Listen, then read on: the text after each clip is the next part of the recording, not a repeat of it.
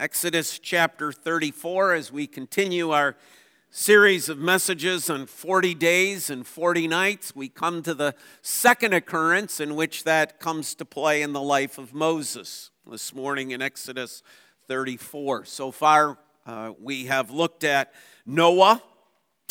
We've seen that those 40 days and 40 nights represent not only God's judgment, but also God's grace.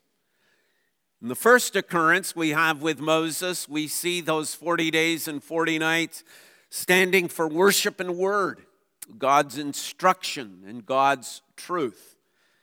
In this section, we're going to encounter God's glory and our reflection of that glory 40 days and 40 nights. Let us hear God's breathed out word to us this morning, Exodus chapter 34. The Lord said to Moses, Cut for yourself two tablets of stone like the first. And I will write on the tablets the words that were on the first tablets which you broke. Be ready by the morning and come up in the morning to Mount Sinai and present yourself there to me on top of the mountain. No one shall come up with you, and let no one be seen throughout all the mountain. Let no flocks or herds graze opposite that mountain. So Moses cut two tablets of stone like the first, and he rose early in the morning and went up on Mount Sinai, as the Lord had commanded him, and took in his hand two tablets of stone. The Lord descended in the cloud and stood with him there, and proclaimed the name of the Lord. The Lord passed before him and proclaimed, The Lord, the Lord, a God merciful and gracious, slow to anger, and abounding in steadfast love and faithfulness keeping steadfast love for thousands, forgiving iniquity and transgression and sin, but who will by no means clear the guilty, visiting the iniquity of the fathers on the children and the children's children to the third and the fourth generation.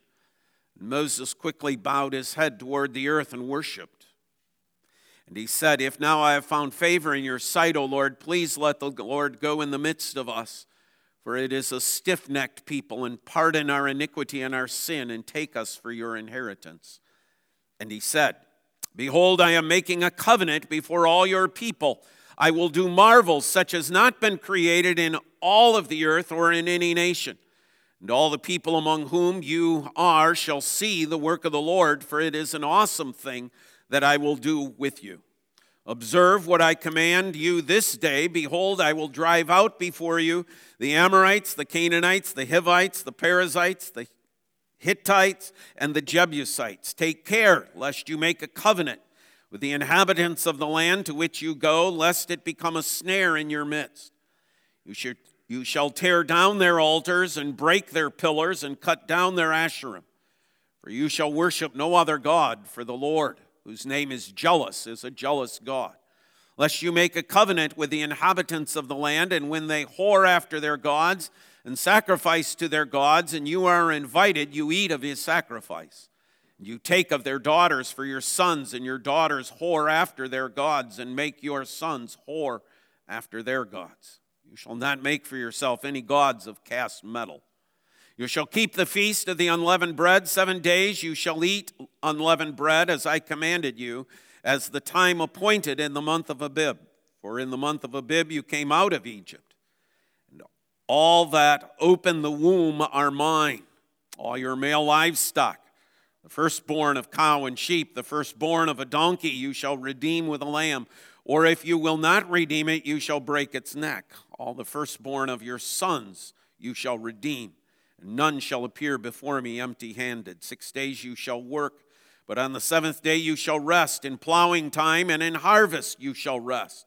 You shall observe the feast of weeks, the first fruits of wheat harvest, the feast of the ingathering at the year's end. Three times in the year shall all your males appear before the Lord, the God of Israel. For I will cast out nations before you and enlarge your borders. No one shall covet your land when you shall go up to appear before the Lord your God three times in the year. You shall not offer the blood of my sacrifice with anything leavened, or let the sacrifice of the feast of the Passover remain until the morning. The best of the firstfruits of your ground you shall bring to the house of the Lord your God. You shall not boil a young goat in its mother's milk. The Lord said to Moses, Write these words, for in accordance with these words I have made a covenant with you and with Israel. So he was there with the Lord 40 days and 40 nights. He neither ate bread nor drank water. And he wrote on the tablets the words of the covenant, the Ten Commandments. When Moses came down from Mount Sinai, the two tablets of the testimony in his hand as he came down from the mountain. Moses did not know that the skin of his face shone because he had been talking with God. Aaron and all the people of Israel saw Moses, and behold, the skin of his face shone, and they were afraid to come near him. But Moses called to them, and Aaron and all the leaders of the congregation returned to him, and Moses talked with them. Afterward, all the people of Israel came near, and he commanded them all that the Lord had spoken with him in Mount Sinai. And when Moses had finished speaking with him, he put a veil over his face. Whenever Moses went in before the Lord to speak with him, he would remove the veil until he came out. And when he came out and told the people of Israel what he was commanded, the people of Israel would see the face of Moses, that the skin of Moses' face was shining. And Moses would put the veil over his face again until he went in to speak with him. Thus far, the reading of God's word. Let's bow in prayer. O Lord, our Lord, how excellent is your name in all the earth. Our Heavenly Father, we thank you for this beautiful day that you've given us, the day that we can celebrate not only the worship, uh, but also Mother's Day. I ask that you'll be with Pastor Bob as he explains this passage to us. We thank you for your servant Moses that you sustained for 40 days and 40 nights with no food and no water. We ask this in Jesus' name. Amen. And amen. So, we want to look at three things from this passage this morning. First of all, the Lord's instruction. Secondly, the Lord's presence. And thirdly, the Lord's glory. The Lord gives two instructions to Moses here. One, cut two tablets. Cut two tablets. The first time Moses went up, the Lord provided those. Exodus chapter 24 12. I will give you two tablets of stone. But now you see there is a need for the tablets to be made again. That's because in Exodus chapter 32, when Moses came down from that mount the first time and sees the golden calf, he smashes those two tablets. Have to be made again. It's rather interesting that the Lord doesn't just say to Moses, Come up here and I will provide you with two more tablets. He says to Moses, No, you need to cut them. You need to bring them up this time. It is indeed an injunction against Moses. It is God's word of judgment against Moses. You shouldn't have thrown him down the first time, Moses. That wasn't for you to do, that was not commanded for you to do. That was your own act, that was your own temper, that was your own anger at work. Now you put forth the effort, you cut the two tablets. But we also see God's grace, right? And I'll write them again. I'll write them again. And I'm going to do it through you. I'm not picking somebody else because you threw the first set down. No, I'm choosing you again, Moses. You cut the two tablets for yourself. Judgment and grace, once again on display. That's the first command cut the tablets, cut the stones, bring, and then, secondly, come up the mountain. As we talked about last Lord's Day evening, um, perhaps a couple of these are combined. I don't, I, sometimes it's a little difficult reading, but it's certainly obvious that this is now at least the third, if not the fourth time, Moses has been called up the mountain. Four times as an 80 year old, he's climbed the mountain of the Lord. Far enough away that he is away from the eyesight of all individuals, and as we read the account, it would appear that he is near the top of the mountain, which is no short little hill, as we uh, might want to make it. This is indeed a climb that this 80 year old man is now on for the third or fourth time. Come up the mountain. It's always God's invitation. Moses never goes up on his own. Moses never just decides, well, now I can do this. I'm Moses after all. I can go up the mountain anytime I want. Moses himself understands he needs to respect the authority of the Lord and he needs to understand grace. That it is indeed only by the Lord's invitation that one is able to come up the mountain. And so, that's what we read, right? Exodus chapter 34, those opening verses, those two things. One, cut for yourself two tablets. Secondly, come up the mountain. What's interesting as you as I read through the account, hopefully you caught it, is that Moses doesn't dawdle. No, Moses doesn't delay. Moses doesn't uh, set this aside and think, well, you know, I'll get around to it. I got a lot of other things to do. There, there's a, I'm the leader of these people. I've got some important things to do today. No, he gets right to the business of cutting the stones, and we read early in the morning, Moses begins the journey up. He does not hesitate, he does not put this off. There's a reminder to us as the people of God here of putting priorities, of first things first, of doing that which we are commanded, and then at the invitation of God to always make the priority of coming into His presence. But even there, once again, the Lord makes it obvious uh, that, that this is indeed a great privilege. Don't let anybody else near this mountain, and don't even let your animals graze on this thing, because this mountain is holy. This mountain is holy, it is separate, it is unique. And yet, Moses, I'm allowing you to come, to come up the mountain. So that's first, the Lord's instruction. Secondly, we have the Lord's presence. So when Moses gets up there, when Moses makes the climb again, there are at least five things that we see the Lord doing. Moses gets to the location, wherever that location was to be, that, that he was to climb to. Then we read, note verse 5 the Lord descended in the cloud. Not a cloud, not just any old cloud, not just some, well, random cloud that comes, but a specific cloud, the cloud the cloud, referencing back then that which we uncovered last Sunday night, is this cloud of his glory, this cloud of his protection, this cloud of his presence that we discovered back there as Israel leaves Egypt, that God comes to them and He's with them with His presence in the cloud, and His glory is displayed in this cloud as a pillar of fire by day by night and a cloud by day. God's presence with his people, leading them, guiding them. Now it is that cloud, the cloud,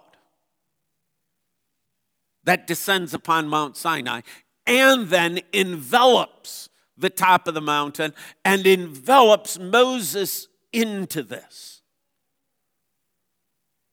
This is what happened the first time Moses went up, or the last time we had Sunday evening.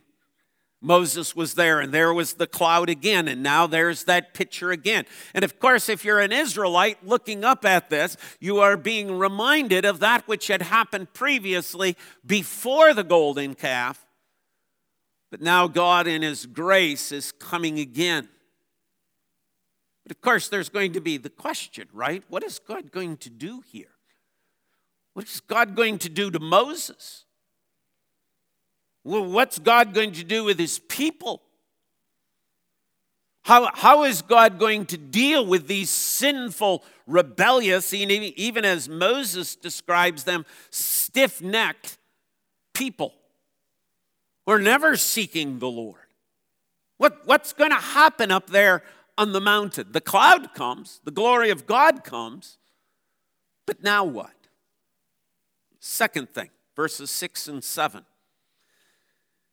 The language kind of sounds strange to us. It, it comes off as kind of unique. Why would the Lord speak about himself as if in the third person? Right? Because what we have happening is the Lord himself now speaks to Moses his name. Now, first of all, be reminded of the fact this is not the first time Moses has heard the name of the Lord. Remember back at the burning bush? Who shall I say sent me? Tell them that the I am sent you. No question from Moses this time. Now it is just God coming and saying, This is who I am. Listen to the words that, that are given to us here. The Lord passes before him and proclaims, The Lord, the Lord, Yahweh, Jehovah, I am, I am. This is the most personal name of God that we have in the Word.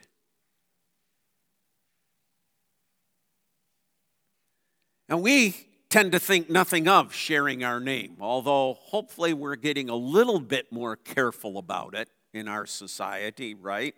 Okay? You know, when that Nigerian prince wants to send you $500 million, just share your name and some other info about you, and you'll, you're, you're in line for that, right? Or, uh, you know, just share your full name and identity when your grandson calls you from Chicago saying he's been arrested and he's using his one phone call to call you. Okay? Hopefully, we're a little more aware and a little more cautious sometimes about sharing our name. Okay?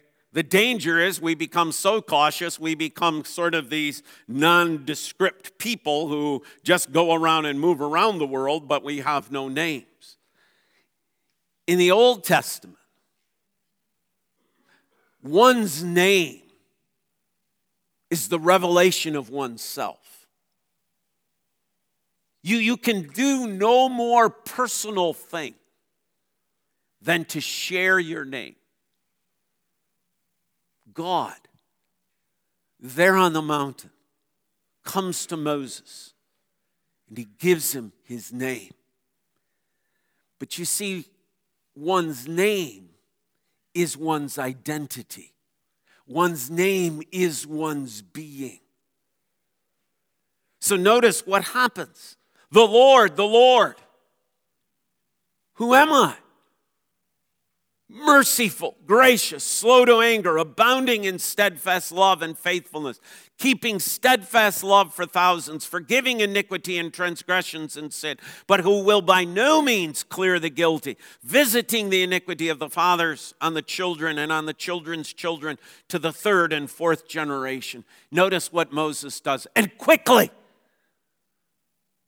Moses doesn't go, Well, let me ponder what you have just done, Lord let me think about this a little bit. This is pretty unique. You, you've come to me and you, you've told me your name and you've disclosed the being of your character through not only your name, but in the words that you have given. Wow, this is really marvelous. I'm, I'm just going to take this in for a few moments. You mind if I write some of that down a moment? What does the text tell you he does? Quickly, he is bowing down. Why? Because he recognizes the grace that he has just been given. He has been able to hear from the voice of God, not out of a bush now, but out of God's very presence. God's name. God's identity. And Moses, recognizing the glorious privilege this is, is on his face in the ground. An act of worship. Oh, if we could catch but a glimpse, a little bit of this aspect, right? I heard it. I heard it as you sang a few minutes ago but it's the capturing of the totality of the fact we just had the privilege of declaring the greatness of God. Oh, Lord, the grace of that privilege. Third, he makes a covenant, verse 10. And he said, Behold, I am making a covenant. God's done this a number of times already, but he's doing it again. Why? Because Gen- Exodus 32, the golden calf, they broke it. They demolished the covenant. Not only did they demolish the covenant, Moses demolished the stones of the covenant. We have the shatters of a broken covenant, not only in the acts of the people, but in the acts of Moses. What does God do? I will make a covenant again. Remember, a covenant is the means by which God relates to us as the people. We cannot be in any relationship with God outside of the covenant. It's the only way. That's the way God still relates to the world. He relates to the world either under the covenant of works, under its judgment, or to us as believers in the covenant of grace. This is God's means of relationship. They've broken it. The sign of his covenant lies broken up there on Mount Sinai. Moses probably walked past it on his way up this mountain again. God, I will make covenant with you. I want to make a covenant. Notice Moses doesn't come up here saying, Hey, we'd like to re-covenant with you, God. No, it's God again who initiates. Let's make covenant together. Fourth, verses 11 through 27, that long section of all those laws that you had there. God is again declaring his will. Just as he had declared it to Moses up on the mountain the first time, God is now declaring it again to Moses. I think the best way to understand, well, why, why is it kind of so selective? Why is it about some things and not everything? Why, why? I, I think the best way to understand what's happening here in 11 through 27 is God is coming to Moses and he's saying, Look, I gave you moral law. Let me repeat some of them. I gave you some ceremonial laws. Let me repeat some of them. I gave you some national law. Let me repeat some of them in the sense of God saying, I am recovenanting with you again. And if Moses were to be thinking, well, in what way, in what areas? God's saying, just as I had before, just as I covenanted with you by law before, I am covenanting with you again. And I am promising again, I will be with you. And you will be my people. And then, fifthly, we have that, that note, okay, of God providing for Moses, verse 28. So he was with the Lord 40 days and 40 nights. And he neither ate bread nor drank water. 40 days of provision. 40 days with the Lord. It's not that, that God's providing some secretive food up there. Now, the passage says none. No water, no food. How did, it, how, how did that happen? How, how does Moses survive? The answer is the presence of God. In the presence of God, in the presence of God's glory, one needs none of the physical. Is this not a reminder itself of glory? Is this not a reminder of eternity? That those saints who are now departed from us on this earth and who are with the Lord in glory need neither food nor drink. Why? Because they are with the presence of the Lord. The physical is absent, it is not needed, it is not necessary. We are raised not a physical body, but a spiritual body It's no longer needed in glory. Moses has the opportunity to catch a taste of this. No pun intended. 40 days and 40 nights of being in the presence of God, and that's all one needs. One needs no more than God. I know we sometimes mean it in a kind of maybe more sentimental way than we do theological way, but, but sometimes I think it does a great dishonor to God when we say, Oh, I can't wait to go to glory and see so and so and so and so and so and so. Like, God's going, Hey, hey what about me? You're not excited to see me? It's all about mom, dad, grandpa, grandma. You're excited to see them, but you're not me, the one who is all in all, the one who is going to fill you so full, so totally, so completely, you need nothing. He had neither food nor drink for 40 days and nights because he is in the presence of God.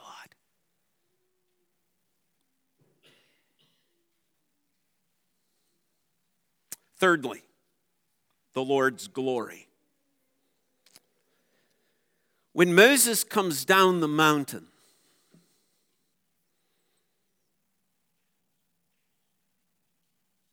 his face is shining. Verse 29 says, Because he had been talking with God. And I hope you caught something, and that's that this didn't happen the first time. We read none of this the first time Moses comes down.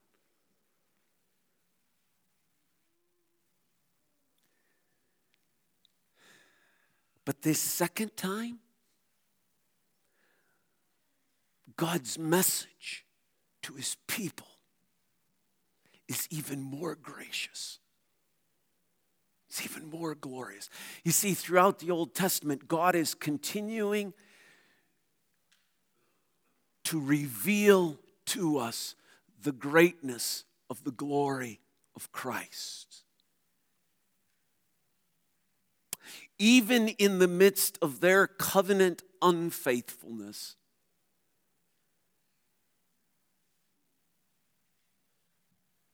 God comes. He recovenants with them. And as a display,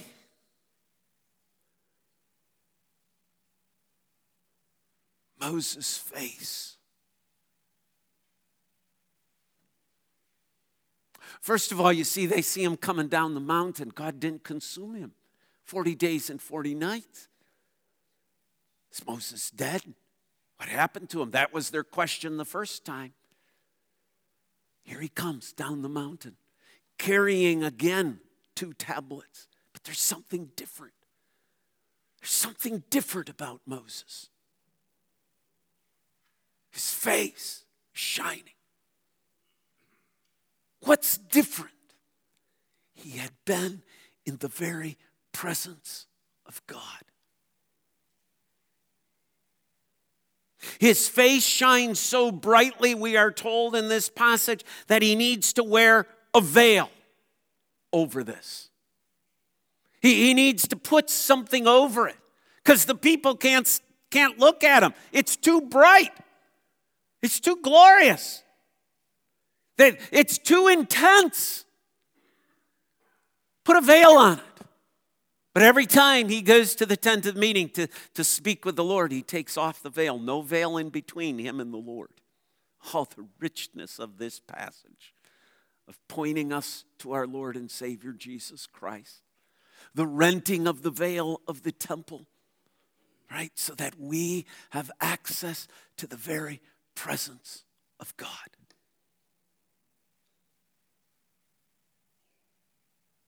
So let me take you to a New Testament passage.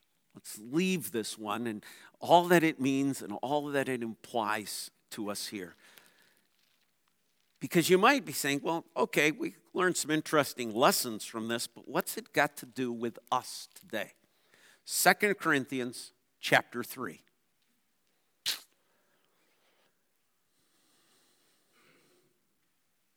Sometimes God's word is the best commentary on God's word. Not sometimes, always. Always, God's word is the best commentary on God's word. Do you want to know what this passage really is all about? You want to know the core and the substance of what's going on here? Listen to the Apostle Paul. 2 Corinthians 3, I'm going to start at verse 7. Now, if the ministry of death, carved in letters on stone, okay, what's he talking about? He's talking about the tablets, he's talking about the law. That's a ministry of death because all it can bring is judgment, can't bring life. We can never be saved by our obedience to doing some of the good things the law says. Because the law can only condemn, it can never give life. Now, if the ministry of death, carved in letters on stone, came with such glory that the Israelites could not look at Moses' face because of its glory, which was being brought to an end. The law was being brought to an end, yet God brought the law with such a glorious display they cannot look at the face of Moses. Will not the ministry of the Spirit have even more glory? For if there was glory in the ministry of condemnation, then the ministry of righteousness must far exceed it in glory. Indeed, in this case, what once had glory has become no glory, come to have no glory at all, the law, because of the glory that surpasses it. For if what was being brought to an end came with glory, how much more what is permanent have glory? Since we have such a hope, we, we, believers, Christians, are very bold. Not like Moses, who would put a veil over his face so that the Israelites might not gaze at the outcome of what was being brought to an end, but their minds were hardened. For to this day, when they read the Old Covenant, that same veil remains unlifted because only through Christ is it taken away. Yes, to this day, whenever Moses is read, a veil lies over their hearts. But when one turns to the Lord, the veil is removed. So let me ask you a question. If you are a believer in Jesus Christ, is there a veil over you? No. The veil's been removed because you are in Christ. Keep going. Yes, uh, 16. But when one turns to the Lord, the veil is removed. Now, the Lord is the Spirit, and where the Spirit of the Lord is, there is freedom. And we all, we all, every single believer in Jesus Christ with unveiled face, beholding the glory of the Lord. Do you realize that's our privilege? The privilege Moses had up there on the mountain in Exodus 34 is our privilege every day that because of Christ, we can enter the presence of God.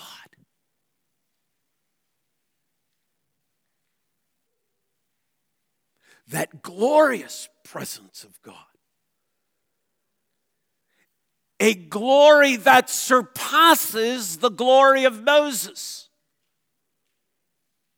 And we all, with unveiled face, beholding the glory of God, are being transformed into the same image from one degree of glory to another, for this comes from the Lord who is the Spirit.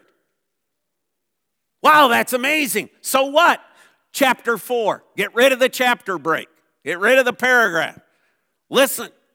Therefore, having this ministry by the grace of God, we do not lose heart. We don't lose heart because we shine with the glory of God into this world. We are the different makers in this society. And if the world says, oh, close it, oh, put a veil over it, we say, no veil. Because it's not our glory, it's the glory of our Lord and Savior Jesus Christ. The ministry of the gospel that goes forth into this world. Therefore, having this ministry by the ministry of mercy of God, we do not lose heart. Verse 5 For we, for what we proclaim is not ourselves, but Jesus Christ as Lord, with ourselves as your servants for Jesus' sake. For God said, Let light shine out in darkness, has shone in our hearts to give the light of the knowledge of the glory of God in the face of Jesus Christ. I thank God that I had a mother whose face shone with the glory of God. And her ministry to me to my family was a ministry of unveiled face.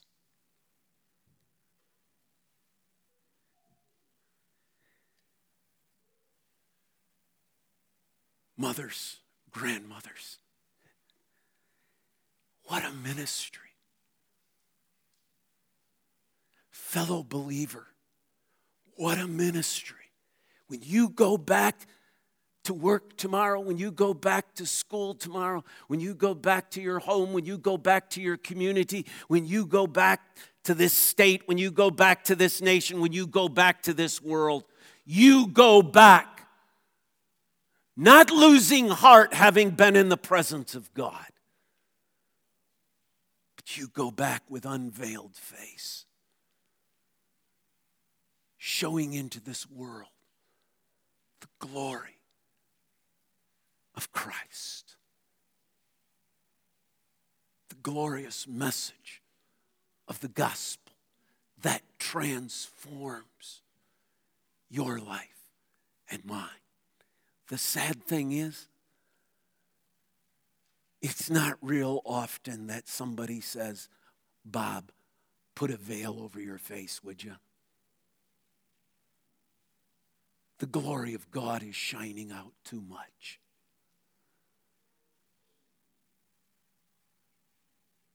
Oh, would, Lord, that we would leave this place as transformed people